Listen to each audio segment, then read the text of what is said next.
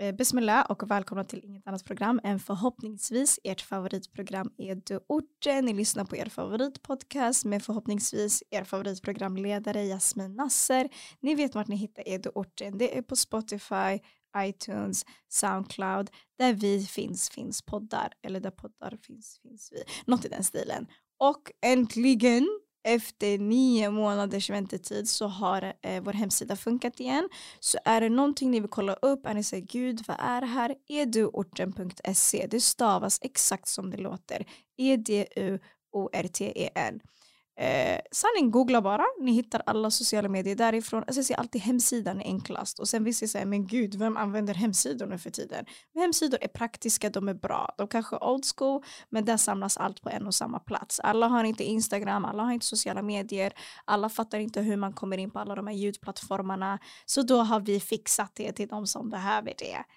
Eh, ja, Welcome guys! Um, efter många om och men, wallah, ni som har följt den här uh, podcasten länge märker det är alltid teknikstrul. Men det är ingen fara, vi har kommit över det nu. Nu funkar det som det ska funka. Jag har en jätte, jätteärad gäst framför mig som har åkt långt, kommit hela vägen till söderort för att besöka mig, för att besöka Edo-orten. Um, jag brukar många gånger säga att vilken gäst man än får så är det så svårt att presentera dem på ett rättvist sätt. Men jag försöker göra det på det sättet jag kan.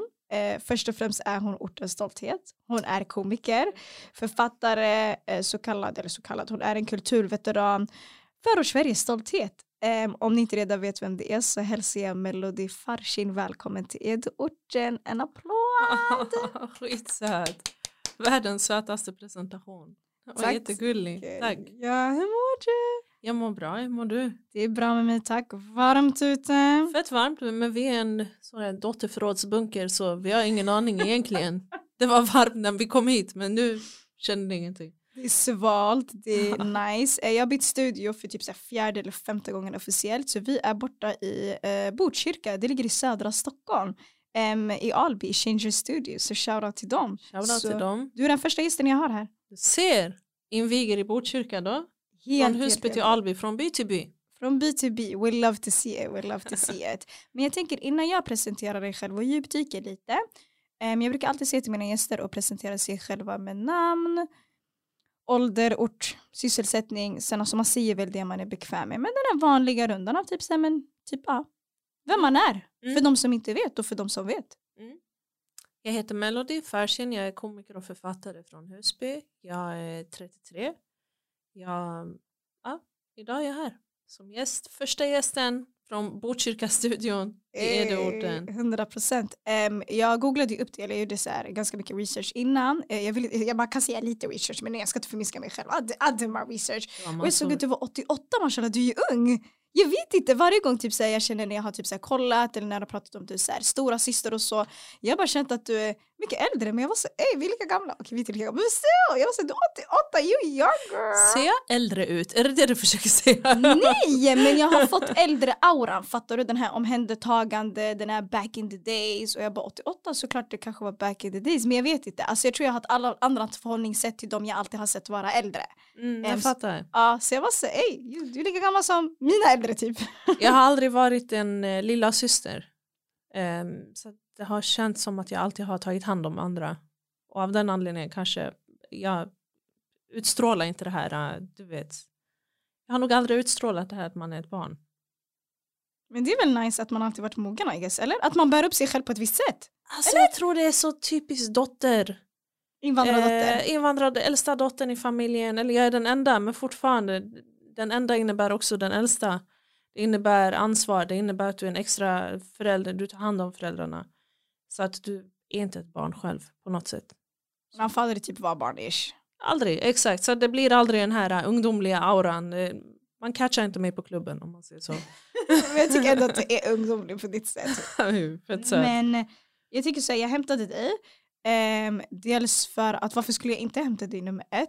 Uh, nummer två, du är aktuell med jättemycket, du har varit det innan coronatiderna, efter coronatiderna. Jag gick faktiskt på en av dina pjäser som kom gå in på, eller det var inte en pjäs, det var din, eh, eh, gud jag vet inte hur man säger det på svenska, men det var din egna stand-up comedy. Exakt. Eh, vad kallar man det? En stand-up special. Spännande, sta- tack, du fick din ena stand-up special em, och då var jag på premiären i Skärholmen och då, eh, inte för att avslöja för mycket, ni får gå och kolla på den när den är tillbaka, men i början av, av din stand-up special så är det som en liten animerad video Mm. där man typ följer med dig över ditt liv från att du är liten till att du så här, hoppar runt och gör dina olika saker. Är det att du skriver, är det att du är komiker och det, jag tror det, det typ så här stod årtal från när du var liten och så hoppar man fram till eh, 2021 eller 2022 då när du har den här stand-up specialen. Och jag var så här, wow, du har gjort fett mycket. Jätte, jättemycket och jag fick en helt, inte en annan respekt men en helt annan förståelse för ditt arbete och jag var så ey, Melody bror, hon- inte att du bara är en komiker men inte ens att du är större än en komiker för jag vet att du är väldigt tydlig med att det är det som är din titel, det är det du vill liksom så gå under, det är det du gör. Men jag var så hon är stora namn på riktigt, inte bara stora namn på rubrikerna. Eh, ja, så hur vi känner varandra, we don't know each other like that. Du följde mig på Instagram så jag var oh my god, jag blev fett starstruck.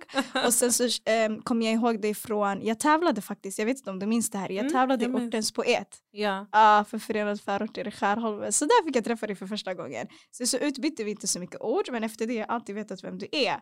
Ehm, och jag känner att jag har ju läst dina böcker, eller jag har lyssnat på allihopa. Jag har läst lite av alla, men yani, jag tycker det är aura när man också får höra rösten. Men också det skapar ju något helt annat när man också läser dem. Mm. Ehm, jag lyssnade på dina böcker, jag skrev till och med till dig, jag satt på flyget. Mm. Let me just tell you. Jag har ju alltid känt till dina böcker men jag var inte redo. Alltså jag vet inte vad jag trodde dina böcker handlade om men jag vet att de gav ett arv till orten och jag var så här, men såklart jag måste vara en del av det då. Ehm, och jag vet att det var fett genuint, många hade pratat om det, jag var så okej jag ska back. Mm. Och jag satt på flyget och jag sa till dig, alltså jag grät när jag lyssnade på båda böckerna och så kom den tredje ut nu, vilket vi kommer komma in på. Och jag var så här, oh my god, det här är grejer. Och det var så verklighetsbaserat. Ehm, och jag var så här, vet du vad? Jag kollade också ganska många ställen som du hade kommit till, inte för att förminska någon annan eller dina andra intervjuer, men jag var så här, vet du vad, om hon är orten, såklart vi ska hämta henne till orten. Såklart, hundra. Det här, är, det här är den typen av media som jag uppskattar mest. Det är verkligen det här som betyder mest för mig för att det blir mer hemma. Det blir det här, till och med om jag reser från en helt annan ort till en ny ort, det blir fortfarande hemma för att det är just orten fortfarande. Det är, jag, jag tänker alltid när jag är på de här, äh, ja men när man är på de här tv-intervjuerna och liknande, det känns som att så här, äh, det, det är bara en tillfällighet. Det känns som att det, jag kanske kommer in för att man vill göra någon multikultig satsning just i den här veckan eller så. Den här möjligheten kommer inte komma många gånger så att jag riktar mig verkligen främst till hemmaplan. Och jag älskar det. Och det märks, det märks i sättet du pratar på, det märks i alla dina intervjuer. Alltså i ingen intervju så har du glömt vart du kommer ifrån. Ehm, och jag älskar det och det ger ett arv till allihopa och jag tror speciellt Husby eh, och hela västerort är jätte, jätte, jättestolta över det. Men det är vi andra också, hela, hela förort-Sverige, we know you. Eh, Om ni inte känner till Detsamma. Mello, det är googla henne, ni har missat. Men jag tänker så här, jag tänker berätta lite om dig själv men det som jag är mest intresserad av och jag tror det som är mycket grunden eh, till att du är offentlig är just att du har hållit på med komedi och att du är komiker eh, i grunden och det är den titeln du går efter. Och rätta mig om jag har fel, det är ditt fjortonde eller du är inne på ditt femtonde år då du har hållit på med komedi. Alltså det blir någonstans där, jag var 19 när jag började eh, och jag fyller 34 i år. Så det blir egentligen 15. Men det blir nog 15 i januari. För det var januari som jag debuterade. Så att ja, det, det, man tappar räkningen efter ett tag. Men det är ett tag. Det är i princip liksom ja, men halva mitt liv, lite mindre. Men det är ett tag. Skitcoolt. Um, och jag vet att du har pratat om att du startade lite med det för att säga dina vänner, typ när de fyllde år så brukade vi alla typ säga roast session. Exakt, exakt. Ehm, och du var alltid den som var så här, ganska klipsk och så här, skarp när det kom till så här, skämt och saker att säga och så. Ehm, och att du sen testade efter det. Och hur kommer det sig att du känner dig så hemma med komedin? Att det är den titeln du går utifrån och lite vad, vad har komedin betytt för dig? helt ärligt, jag har ett katastroftänk. Jag är konstant orolig för alla mina nära och kära. Min största skräck är att se någon jag älskar eh, tas ifrån mig eller liksom eh, förloras eller att den går igenom sorg eller liknande. Så att jag älskar att se folk som skrattar. När folk skrattar och ler, då mår alla bra. Då är liksom alla är i rummet. Det känns som att inga problem uppstår och just genom att försöka alltid skapa en god stämning eh, ända sedan jag var barn att liksom försöka få folk att skratta det kändes som att då ser man till att folk håller ihop att folk mår bra att folk är hälsosamma att ingenting dåligt händer så att det har verkligen varit min flyktväg även om jag själv kanske i min ensamhet inte är den här som sitter och garvar åt allting och det finns i sociala sammanhang du kommer inte se mig i mitten entertaina folk. Jag kommer vara i ett hörn och gråta för jag absolut inte vet hur man minglar. Men när det väl är ett forum där jag känner mig trygg eller när det är på en scen där det är förväntat, det är liksom skapat för stand-up, då jag älskar att kunna se till att rummet ler. Fett sjukt, så kan man inte säga att du är en introverted extrovert om du förstår vad jag menar. Att typ säga sociala... Det har blivit trendigt att prata om introvert extrovert sådana saker. Så att ja, hundra jag är nog en sån. Men vad coolt ändå att man kan switcha mellan, att man kan bestämma vilken person man vill vara och att man inte alltid måste vara samma slags person. Alltså på scen så lever man ut ett visst potential och när man är personlig och bekväm så gör man liksom det man vill göra. Man behöver inte alltid vara på samma sätt. Mm. Och det känns som att många tror att om man står på scen, om man är en vantalare, då måste man ha av en viss personlighet eller vara på ett visst sätt. Och jag kan tänka mig många gånger kanske när du möter på andra eller när man är eh, vid sammanhang där man måste mingla att många tänker så här, hallå Melody vart är jag? Exakt, exakt. Att man Hur kan du vara så blyg? Du vet, den, det kan komma som en chock för jättemånga att om du säger du är socialt handikappad, hur kommer det sig att du liksom, hur kan du ens gå upp på en scen? Eh, hur kan du eller typ bara till och med folk som har känt en länge och som får veta vad jag jobbar med som, blir så här, va komiker du? Det, det, man ser inte, men det blir verkligen när det är läge, när det väl funkar, vi är ju olika personer i olika rum, vi har olika ansvar i olika rum um, och i många rum så tar jag inte den platsen men i andra rum så är det en scen just för det. Så att det, du kan säkert relatera när du är i ett rum med dotterförpliktelsen och när du är liksom Edo-orten, när du kör podden då måste du ta en mycket mer ledande roll. Där måste du liksom guida, visa en switch. 100 procent. Och jag tror typ dotterrollen har ju också hjälpt den i Edo-orter mm. att det kommer så liksom så här, det kommer så naturligt men fett coolt det är ju typ, alltså det är konst mm. mer eller mindre egentligen ja men jag tänker så här, jag, alltid säga, jag tänker så här vad har komedin förändrat i ditt liv? Vad har komedin gett dig, känner du? För att du har ändå hållit på med det jättelänge. För det känns som att, inte att det är en viss period av ens liv, men du är jättestolt över det och tycker absolut att du ska vara. Men hur känner du för att du pratar mycket om du har sett upp till eh, allt mellan stolarna för Dave Chappelle, eller Dave Chappelle är min favorit, mm. därför jag mm. minns det, eh, och många andra. Och någonstans har du ju också använt komedin, eh, jag relaterar mycket till din stand-up special, du har använt det som ett verktyg för att kunna förändra och för att också kunna ta upp relevanta frågor som är viktiga för dig. Allt det här mellan mellanförskap, utanförskap, du pratar mycket om innanförskapet i utanförskap. Mm. Så vad känner du att komedin har gett dig och hur har du växt med komedin under de här åren? Jag tror det, alltså jag blev jättesnabbt engagerad i rättighetsfrågor innan jag ens fattade vad det var rent liksom politiskt att jag fördjupade mig i det men jag märkte orättvisa snabbt vilket gjorde att jag förstod att det gav mig en känsla som jag tyckte var fel. Och att det borde ju vara så här. För att liksom vi alla är människor. Vi alla, vi alla kommer liksom i graven är vi alla samma. Um, och det tänket har alltid funnits med mig. Från den här resan av att här, man har självhat en period för vem man är och att det gör att man blir utsatt. Till att man blir eh, extremt stolt över den man är. Nästan eh, så här, nej, jag ska äga det lite för mycket. Så pass mycket att det kanske blir en barriär från att liksom ens komma in i samhället eller liksom liknande att man skapar en spärr för sig själv och sen till att man liksom blir mer man ser personer för personer istället för att låta det här uh, traumat ta över hela. Men i och med att det där kom väldigt tidigt så gjorde det att jag alltid har varit intresserad av politiska frågor. Men jag tycker det inte finns någonting tråkigare än politiker.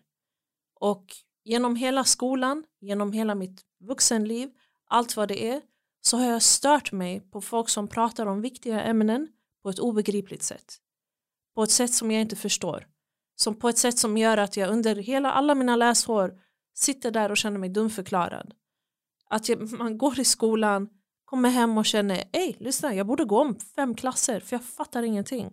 Hur kommer det sig att jag ens är på den här nivån när jag egentligen liksom har glömt det vi gjorde för tre år sedan och som är ganska grundläggande. Um, det, det, här, den känslan har jag försökt ta med mig upp på scen. Det har blivit min ventil. Jag arbetar jättemycket med att typ sålla bort ord, göra mig så begriplig som möjligt eh, på det språket som är flytande för oss ute i orterna. Men också att tala klarspråk, det är typ det som komiker är experter på. De, det är inte allt det här fluffiga omkring utan du är väldigt rak, väldigt koncis. Eh, du klär inte ett budskap i massa annat. Du kan någonstans som komiker vara väldigt tydlig i dina åsikter också för du blir inte lika du kommer undan med mer när du är komiker. Um, och just det har gjort att det har varit mitt sätt att engagera mig. För vissa, när jag var yngre, folk var verkligen så här, men du kommer gå med i något parti eller du kommer liksom bli politiskt engagerad. Men jag var så här, nej, jag vill inte ens kategorisera mig själv. Jag vill kunna ta det till scenen.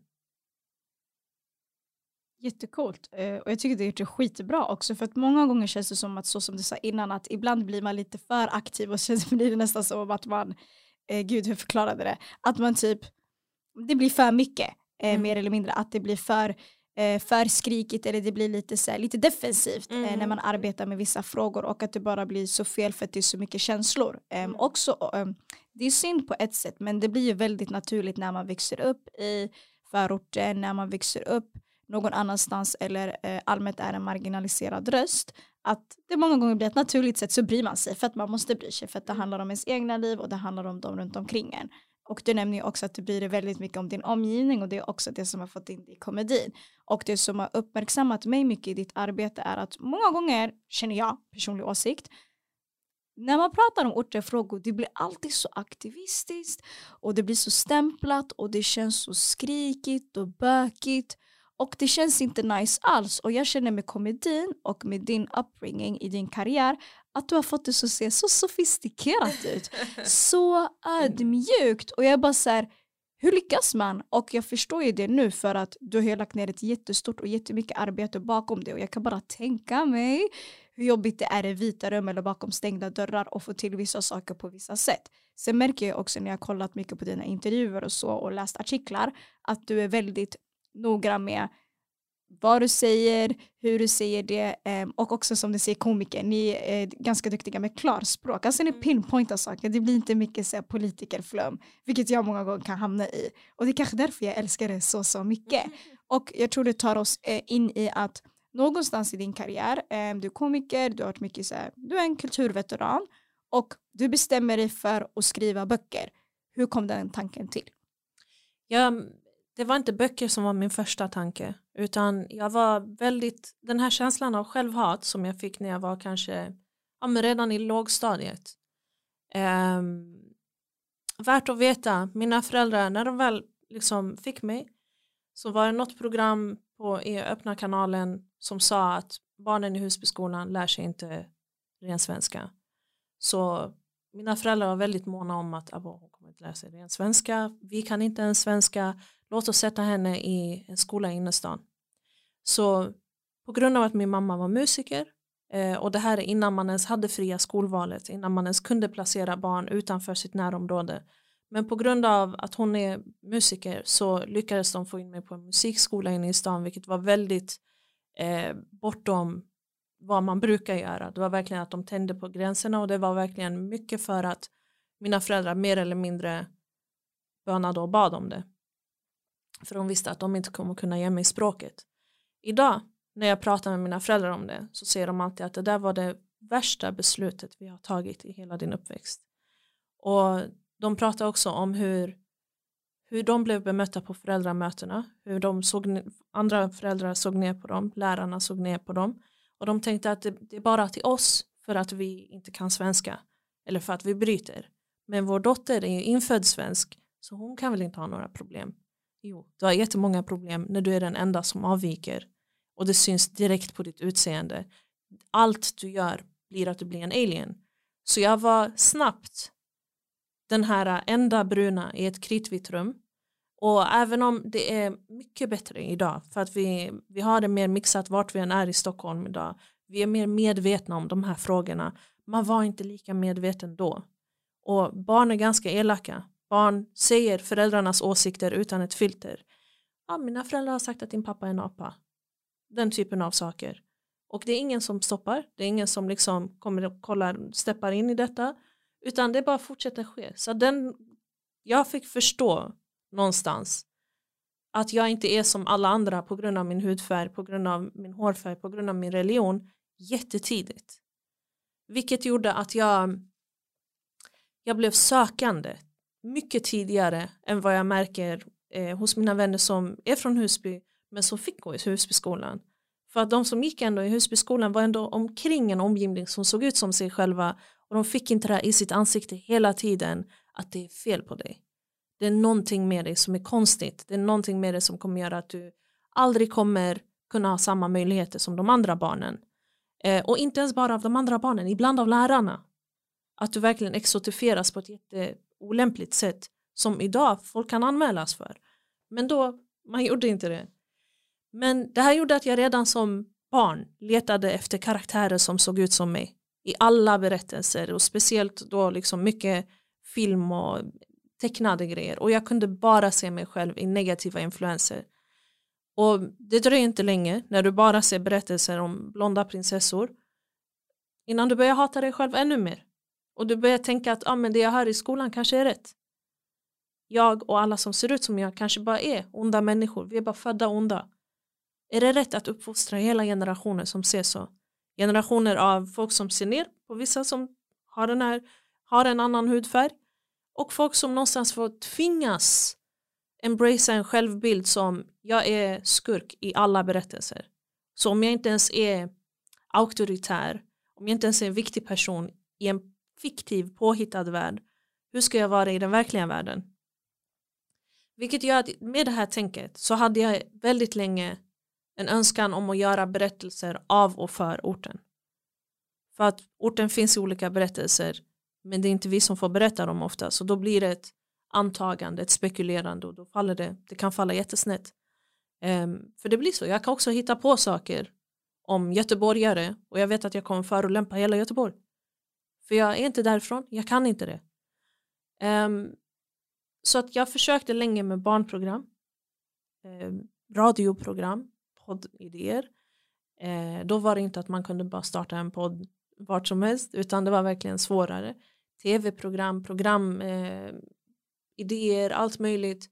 Nej, nej, nej, nej, nej, nej. Och sen till slut så hamnade det på böcker. Och då var det för mig att liksom, ja, men då vill jag skriva en ungdomsbok.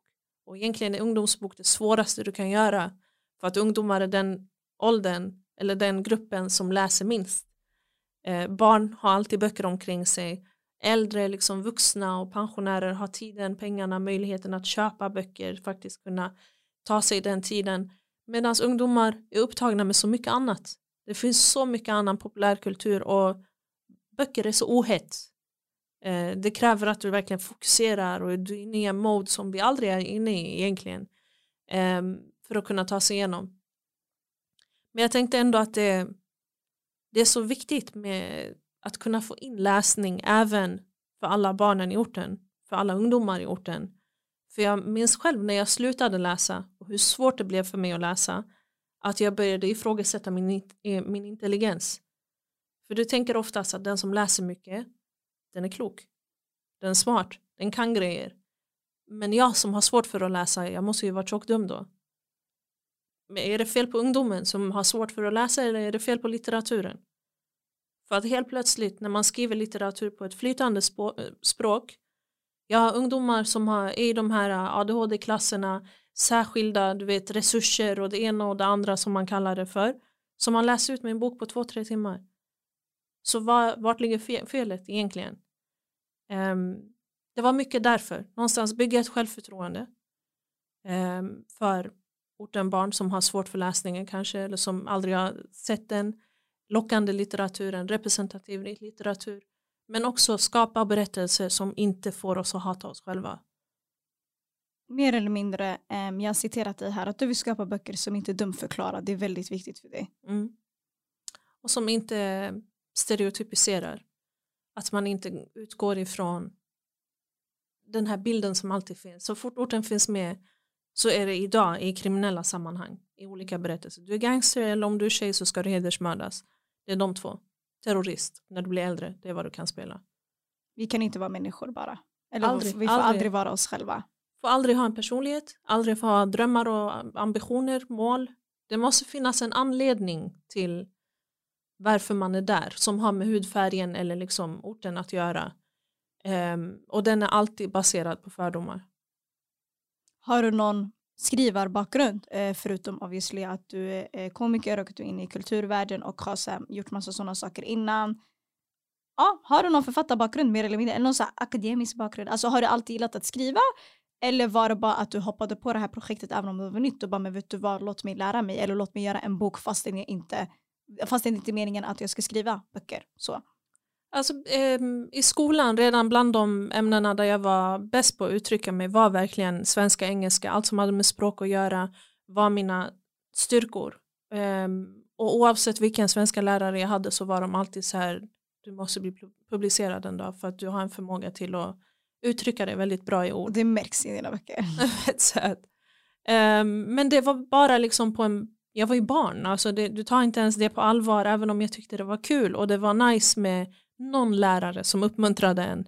Eh, det, blir, det blir lätt ens favoritämnen när läraren också är uppmuntrande och säger att du är bra på någonting. Det blir liksom wow, det är första gången jag är bra på någonting för att oftast får man skit för att man eh, kanske inte är lika bra på det. Men jag har inte pluggat någonting, liksom litteraturvetenskap eller liknande. Jag började ganska länge som krönikör för eh, då hette det norra sidan, ni har ju södra sidan här. Exakt. Um, och stand-up är, även om vi inte tänker på det så är det jättemycket text bakom. Det är verkligen att man lär sig behärska sättet att skriva. Men stand-up är väldigt mycket sätta punchline. Um, och det finns lite i mina böcker, men en bok behöver vara mycket mer sammanhängande än så och mycket längre. Så att den röda tråden är viktigare standup jag kan inleda med att prata om selleri och avsluta om bokmärken. Det, det, det, ena behöver inte hålla ihop med det andra. Men i böckerna behöver du ha det. Och det är en stor skillnad ändå. Så du väljer att skriva en bok. Jag tycker fortfarande det är skitcoolt att bara gå, även om man har en skrivarbakgrund eller inte, att gå till den här tanken av att nu ska jag skriva en bok. En bok blir tre böcker och målet är ju igenkänning och det tycker jag absolut, absolut att du lyckas med. Eh, hur kommer det sig att det blev tre böcker? För jag tror inte att det var meningen kanske från början. Eller? Nej, absolut inte. Det är ingen som kan garanteras tre böcker om du inte redan är en jättestorslagen författare. Um, men för mig som var helt ny, jag liksom hade aldrig skrivit en bok tidigare. Jag vill ge det här som ett tips. Ibland är det bra att du inte är utbildad. För utbildning gör att du är fyrkantig. Så just att jag inte var låst i det här att så här ska man skriva en bok gjorde att jag kunde tänka utanför boxen mycket mer på ett annat sätt. Det kunde falla helt platt också eh, men det kan också bli någonting nyskapande. Men ehm, när jag skrev första boken så trodde jag verkligen jag trodde inte många skulle läsa den. Jag trodde bara typ de som i min krets som känner sig tvungna att supporta skulle läsa jag den. Jag måste köpa hennes bok nu. Exakt, det är den, den här ah, fett jobbigt, lägger den i toaletten och hoppas på att någon läser den, du vet. Men ehm, jag skrev ett öppet slut i första boken, vilket egentligen var med flit för att jag ville att om någon ens läser boken så kontaktar de mig. För att om jag får det att klia hos läsaren så kanske de skriver till mig, för jag vet ju inte jag vet ju inte ens om någon läser mitt jobb, min del som författare är klar efter att jag skickar in boken till tryck. Sen vet jag inte ens om någon läser eller inte, till och med om jag får se om den har sålt eller inte. Jag vet inte om de som har sålt faktiskt har läst. Det enda sättet jag kan få ett svar på den frågan det är om jag märker att liksom på sista sidan så lämnar jag det öppet då har man tagit sig igenom hela storyn då är man på sista sidan, då har du ju läst om du skriver, ej, vad händer sen? Och det var nog det som gjorde att jag märkte att den faktiskt har nått hem till folk. Den har fått sin plats. Folk har läst den i olika platser, på väg någonstans, tagit med sig den på en resa, man har gråtit, man har skrattat. alla de här grejerna och att det blir så emotionella reaktioner och väldigt mycket det här, det är den första boken jag läst ut. Det var det som gjorde att, att det gick att skriva mer. För att du kan ju inte skriva tre böcker om din första floppar. Ursäkta. Ingen fara. Um, så att det fanns ju ingen som helst garanti på att det här blir tre böcker. Utan just för att den första boken Miseria um, faktiskt liksom nådde ut och specifikt i den målgruppen som jag ville skriva för så gick det. Men jag hade någonstans det i åtanke att den här berättelsen är längre än vad jag skriver ut. Men jag vill inte göra en jättetjock bok som blir helt avskrämmande eller avskräckande. Säger man så? Som blir ja, helt skrämmande ja, för någon som inte läser. För om du får en fet bok och du har svårt för att läsa då vill du inte ens ta dig igenom den. Men om den är kort det är någonstans så här, ja men det här kan jag ta mig igenom. Var det svårt att få till skildringen rätt tror du? För att du pratar ju ändå om din, din verklighet. Du pratar om den här verkligheten för alla förorter. Många gånger kan jag tänka att det är svårt att någonstans bli en representant. Mm. Men var det svårt eller var det tvärtom? Var det fett enkelt att bara jobba utanför dina fyra ramar och inte skriva som du vill men skriva utifrån vår verklighet och det vi möter varje dag. Var det en utmaning eller var det tvärtom? Jag säger inte att det var superenkelt men var det typ så här utmanande på ett roligt sätt och bara fett skönt? Det var också en av anledningarna till varför jag inte gjorde till varför jag mm, inte visste att det blir tre böcker. För att jag skriver någonstans om min uppfattning av orten, allt det jag vill få med. Jag vill ju föreviga hur orten ser ut idag så att vi alltid kan komma ihåg så att vi kan visa våra barn att så här, det här växte jag upp i. Um, men tänk om min uppfattning är helt min egna bubbla som inte stämmer överens med någon annan. Jag kanske har, du vet hur vissa är verkligen, de uppfattar en situation helt annorlunda från någon annan som har varit på samma ställe. Eh, så jag tänkte, varför ens skriva en alldeles för lång bok om jag inte ens vet om folk delar min uppfattning? Låt mig bara se hur den här tas emot. Sen hade jag ändå fått det där lite av hela den här perioden då jag hade skrivit krönikor. Då skrev jag ju en gång i månaden tror jag det var i alla fall om ett ämne som berör hela området oavsett ålder. Så jag behövde ändå någonstans ha det här ögat för vad som händer i våran hemort, i västerort då framförallt för att det var där den kom ut, som är relevant för alla. Oavsett om du är 65 eller om du är 19. Så att jag tror lite därifrån hade jag fått en förberedelse för det. För jag älskar allt med miljöbeskrivningarna, det är fruktmarknaden, det är gemenskapen, trappuppgångarna, solrosfrön, det vi kallar pipas. ja. eh, det var allt däremellan och jag tror att egentligen det borde inte vara så svårt att bara kunna pinpointa vissa saker. Sen vissa upplevelser är jättepersonliga så, men jag tycker verkligen att du fick med det och jag tror hela förort Sverige, om inte hela förorts-Europa bara kan känna igen sig i så många saker som vi alla delar oavsett vilken bakgrund vi har men att vi har av en förortsbakgrund. Mm. Så jag tyckte bara att det var skit skit coolt och ibland när man gör någonting för sitt egna folk om man säger så jag vet inte, det känns, det känns svårt såklart för att representera det men det känns också så skönt av att men vet du vad nu kan jag göra något jag verkligen gillar och något jag verkligen känner igen mig i och jag gissar nu tre veckor senare att du fick jättebra respons och att folk tyckte att det absolut stämde överens. Alhamdulillah, så jag kan inte ens ta det för givet. Jag ska inte utgå ifrån att, eh, allt, att alla kommer älska dem eller att alla kommer uppskatta dem lika mycket och lika fint som du berättar om dem. Eh, men för varje person som faktiskt delar sin uppfattning så blir jag jättetacksam. Även om man har en kritik. Det är också det som eh, utvecklar mig. Såklart. Så att eh, jag är bara glad att vi någonstans ha kvar, vi har det här dokumenterat, nu vet vi hur Sverige har sett ut, hur våra orter, hur våra hem har sett ut och att vi kan gå tillbaka till det när vi saknar det i framtiden. Någonstans samtidigt som du eh, pratar om att du ska lansera din sista bok 100k som släpptes nu i våras så eh, gjorde du premiär med din stand-up special och en stand-up special vill jag lite förklara för folk som inte vet eh, vad det är, vad det exakt är för det är liksom inte en vanlig stand-up, det är mm. ingen vanlig komedishow så vad är det som utstår eller vad är det som är så speciellt med att få en stand-up special? Stand-up special är en soloshow. Ofta så är det 60 eller 90 minuter som det, där det är en komiker som framför en hel show. Och ibland så lindar man in det under ett visst ämne. Eller att den har liksom en rubrik, den har ju en titel, den har en poster. Så att du, har, du ramar in ditt material lite grann. Men annars på en klassisk stand-up-klubb så ser du lite av ett maraton. Det är typ åtta komiker som bara ger varandra stafettpinnen och du har en headliner som kanske kör lite längre, en support som kör lite lite längre, sen har du massa småspottar. Så att du får ju inte en jättestor dos utav din favoritkomiker när du går på en stand-up, eh, en klassisk klubb.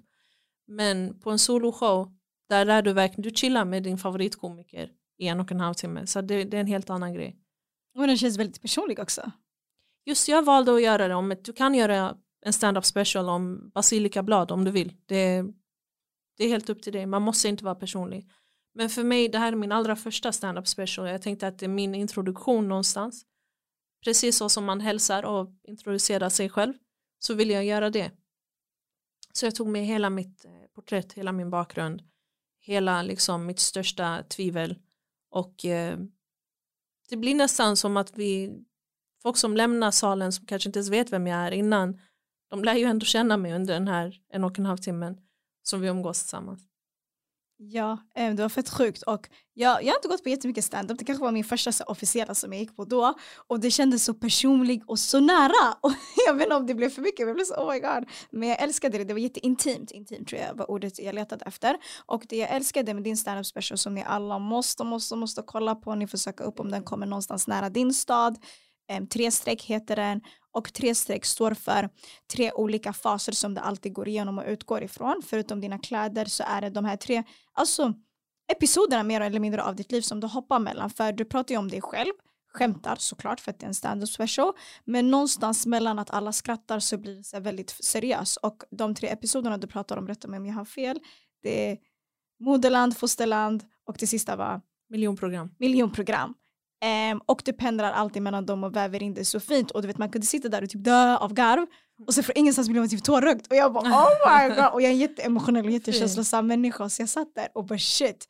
Och jag älskade hur du vävde in allt. Och vad betyder det för dig att du kunde göra det? Dels personligt men också att du hela tiden väver in det här med okej okay, med miljonprogram, jag har ett moderland, jag har ett fosterland. Du, du pratar alltid inte bara om dig själv melodi men alltid om vart du kommer ifrån och det kommer även mycket med i din komedi. Mm. För att det präglar mig allt jag gör känns som. Det känns som att det alltid är det finns med, det finns någonting som är hur man hur folk gör och sen finns det ett sätt som orten gör. Typ det. Och det krävs någonstans för att vi ska känna oss hemma. Och jag vet inte om du känner igen det här med den här switchen där man är lite formell och obekväm och sen har du den här när man andas ut och bara ah, fett skönt jag kan vara mig själv. Um, jag vill inte skapa en stand-up special där folk känner att de är formella och obekväma utan jag vill att det ska vara hemma. Att det blir som att vi chillar tillsammans. Det är verkligen den känslan jag är ute efter. Plus hela den här eh, resan av så här, förvirring, vem är jag, har jag samma möjligheter, kommer jag klara mig här, vad tänker mina föräldrar, den pressen. Det här är någonting vi alla touchar, det är någonting vi alla behöver gå igenom.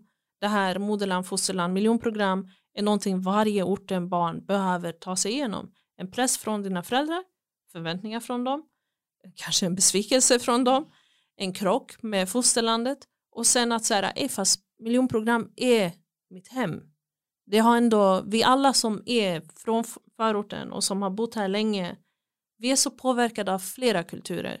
Vi är så påverkade av flera etniciteters högtider. Eh, vi är så mixade på ett sätt och rika på ett sätt som vi aldrig hade varit i våra hemländer där vi hade varit mycket mer kunniga i vår egen, vår egen bakgrund men mindre i de andra. Liksom, hur hade jag träffat folk från en helt annan kontinent om, om, om jag bara bodde i Iran till exempel. Finns men väldigt mycket färre än vad jag hittar i min gård. Vilket har gjort vi blir så mycket mer breda. Och det här är delar av oss som egentligen det är, våra, det är våra styrkor. Vi har sett ner på det väldigt länge. Man har sett det som en brist att vi inte är kompletta svenskar. Men jag ser det som en styrka. Oh my God, ni vet när man lyssnar när man blir så här fett inne i det de säger. Mm. På tal om styrka, vart kommer din energi och vart kommer din styrka ifrån? För du har gjort det här ett tag och du har alltid tagit på dig någonstans den här kampen av att jag ska skildra saker rätt och på mitt sätt också. Du tar alltid med dig melodi, du tar alltid med dig orten, du tar aldrig med dig din bakgrund och det har alltid gjort det ända sedan du var yngre oavsett om du var på en komediscen eller någon annanstans i kultursverige.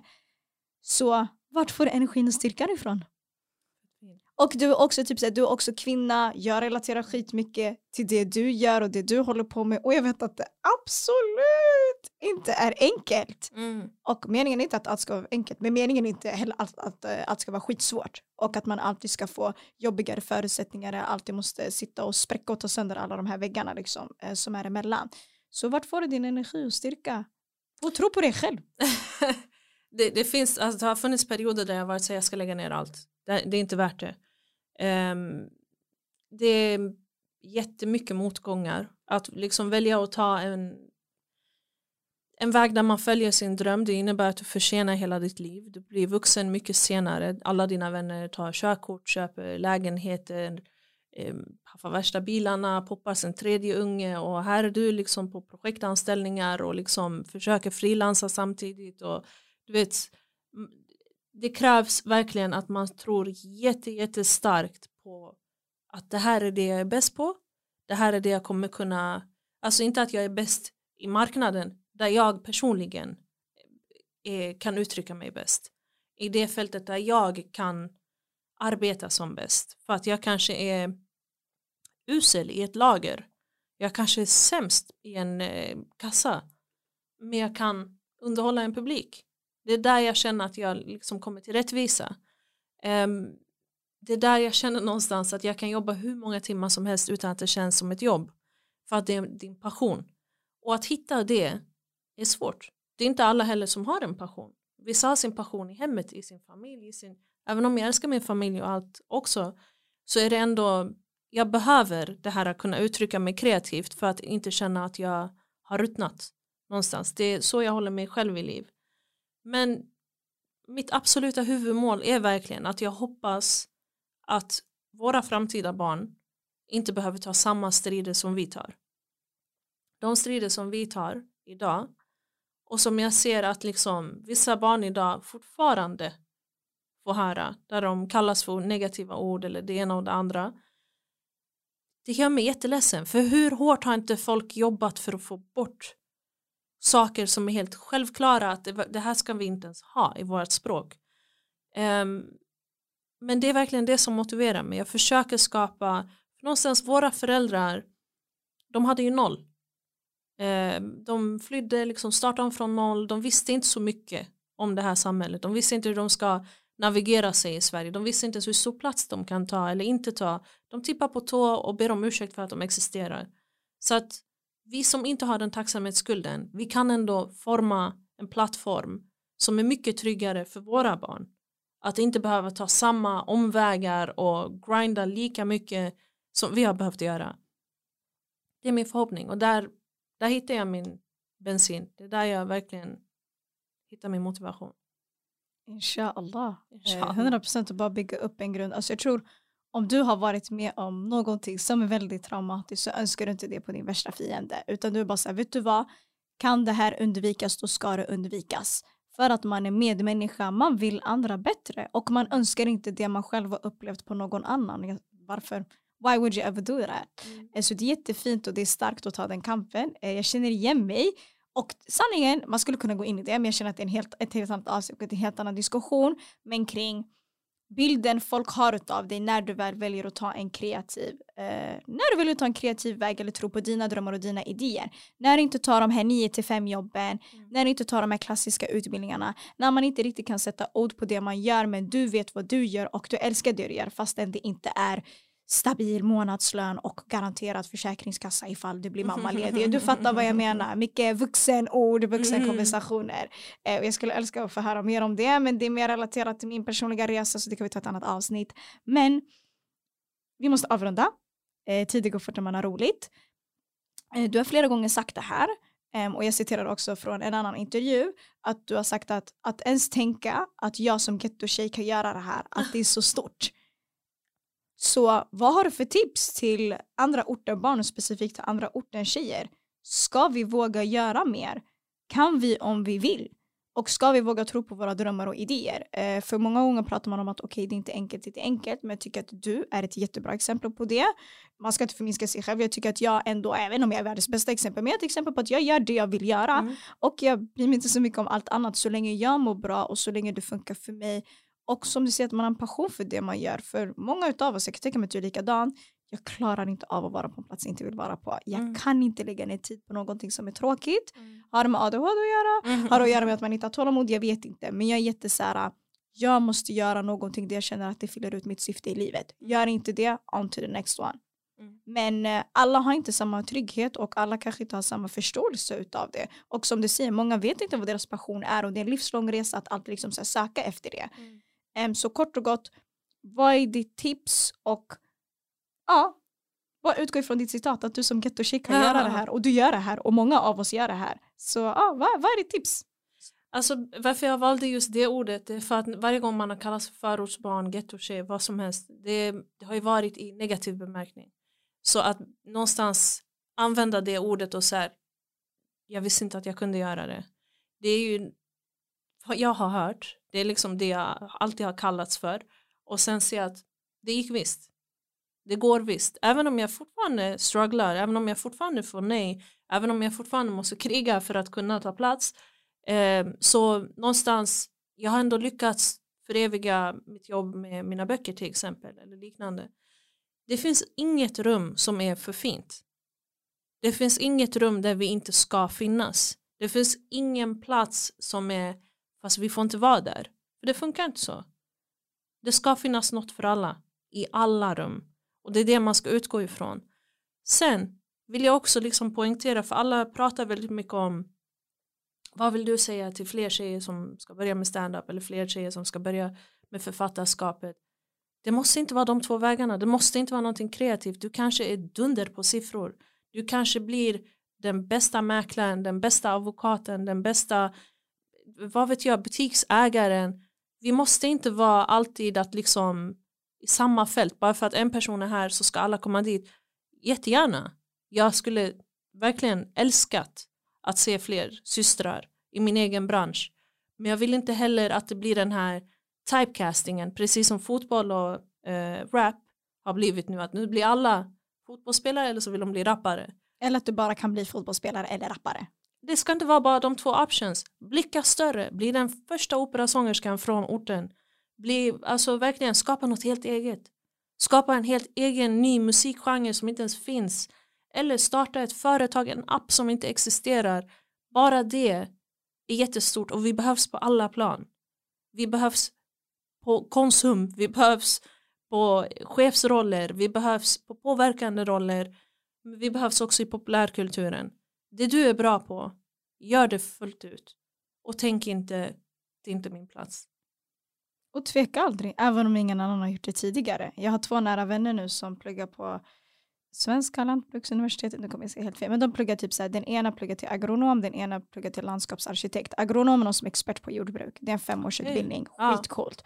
Ja. Landskapsarkitekt, Janne du är arkitekt men du har övergripande koll på, du är mer eller mindre en ingenjör men mycket bredare ingenjör med samhällsperspektiv. Mm. Skitcoolt, hon är expert på blommor. Och du vet såhär, folk mycket såhär, det är jättepopulärt nu att prata om såhär, the plant lady, alla vill ha växter och sånt. Aha. Men hon kan verkligen grunden i allt och hon älskar det och jag tycker det är så himla coolt och bara våga ta sig dit. Och jag har ju också sett deras resa, det har absolut inte varit enkelt. Nej. Det är jobbiga utbildningar, jobbiga att söka till, höga krav, dina föräldrar tänker ej kom jag till Sverige för att du ska sitta och läsa om blommor, alltså fattar du? Nej men det är verkligen såhär, alltså ah, driver med exakt, mig. Alltså, du kan exakt, göra vad du vill det. i hela världen och du 100. väljer att göra det här. Och jag känner också ah. mig själv i det, liksom. mina föräldrar är såhär, du kunde bli en läkare exakt. och jag vet inte vad du sitter och gör nu. Eh, men man får försöka ha förståelse för det är som du säger, ta plats i alla rum. Är inte ditt rum, skapa ditt egna.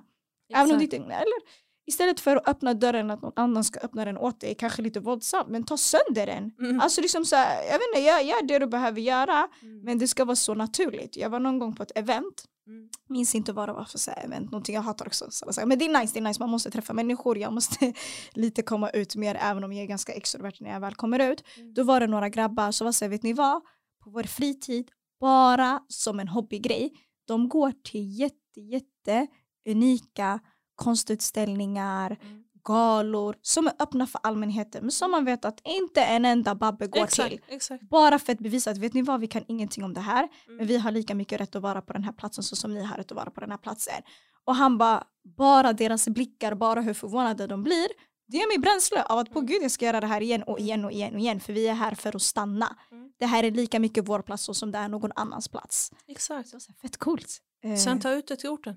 100 procent. Om det är någonting man fattar intresse för, någonting man märker, är det här gillar jag, varför finns vi inte i det här rummet? Ta ut det till orten. Helt plötsligt du kommer se att det öppnas upp ögon från flera olika håll. Det, det behövs bara att det är de här äh, första som bryter sig in och håller upp dörren. Sen är det också svårt, för ibland du kanske lyckas komma in i något rum men du har inte en påverkande roll, du har inte en chefsroll, du kan lägga in goda ord men du kanske bara är en special case. Det behövs fler för att kunna påverka. Det är just därför jag säger att vi behövs i alla rum. För att vi ska kunna hjälpa varandra.